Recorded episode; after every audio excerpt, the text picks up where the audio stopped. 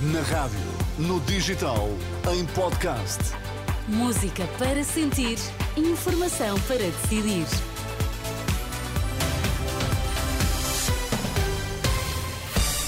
São as notícias com a Filipa Ribeiro para já os destaques. Boa tarde. Boa tarde, português Diogo Ribeiro está na final do Mundial de Natação dos 50 metros mariposa.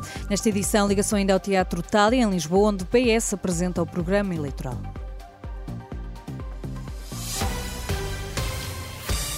O português Diogo Ribeiro está na final dos 50 metros mariposa do Mundial de Natação, no Qatar. O nadador português apurou-se com o tempo 23,8 segundos. A final está marcada para as 5 menos um quarto da tarde de amanhã. No desporto, daqui a uma hora, o Sporting recebe o Sporting de Braga em Alvalade. Mais logo, o Benfica joga na Casa de Vitória de Guimarães, às 8h30. São jogos para acompanhar numa emissão especial da Bola Branca que começa 20 minutos antes das 6 da tarde. Marcada para esta hora a apresentação do programa eleitoral do Partido Socialista no Teatro Tália, em Lisboa, onde se espera Pedro Nuno Santos, está a jornalista da Renascença Manuela Pires.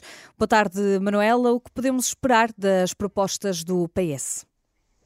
Ora, é um programa que será eh, muito na linha de continuidade da política eh, do governo socialista. Aliás, todas as declarações que temos ouvido por parte de Pedro Nuno Santos eh, nos debates vão nesse sentido. Para dar um exemplo, uma proposta que foi aprovada pelo PS no último orçamento de Estado, mas que aqui neste programa é reforçada, é uma das ideias que já se conhece, por exemplo, aumentar em 50 euros todos os anos a despesa que pode ser deduzida no IRS com a renda de casa até atingir os 800 euros daqui a quatro anos, no final da legislatura em 2028. Outras medidas que são já conhecidas é o alargamento do IRS jovem a não licenciados, alargar também aos jovens da classe média o apoio no alojamento a estudantes uh, do ensino superior. Pedro Nuno Santos anunciou também já uh, no mês passado o fim das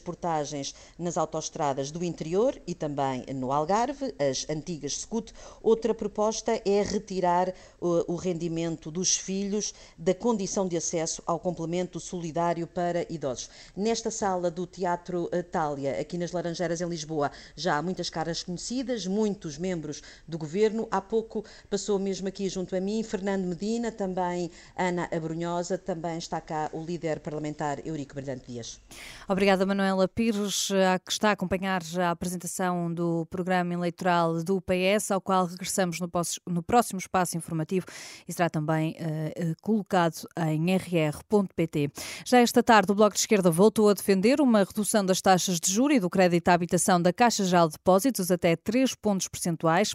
A medida já defendida pelo partido no mês passado foi hoje apresentada na sede do Bloco de Esquerda por Mariana Mortágua, que defende que a medida deve ser aplicada de imediato. O que queremos fazer é utilizar a Caixa Geral de Depósitos. É um banco público e é o banco mais importante no crédito à habitação em Portugal e é um banco que tem tido lucros astronómicos com a crise dos juros dos créditos à habitação. Queremos reduzir a taxa ao cliente praticada pela, pela Caixa Geral de Depósitos, que assim se vai alastrar a todo o mercado na lógica normal de competição entre os bancos. Queremos que esta proposta se aplique a todos os créditos à habitação quando se trata de habitação própria e permanente, como não poderia deixar de ser, e esta proposta tem uma vantagem, ela pode entrar em vigor imediatamente. Mariana Mortágua estima que esta medida gera uma poupança de até 200 euros mensais para as famílias. A chuva cancelou vários desfiles de carnaval por todo o país este domingo. Sesimbra, Lolé, Elvas, Mialhada e Figueira da Foz cancelaram os festejos previstos para esta tarde.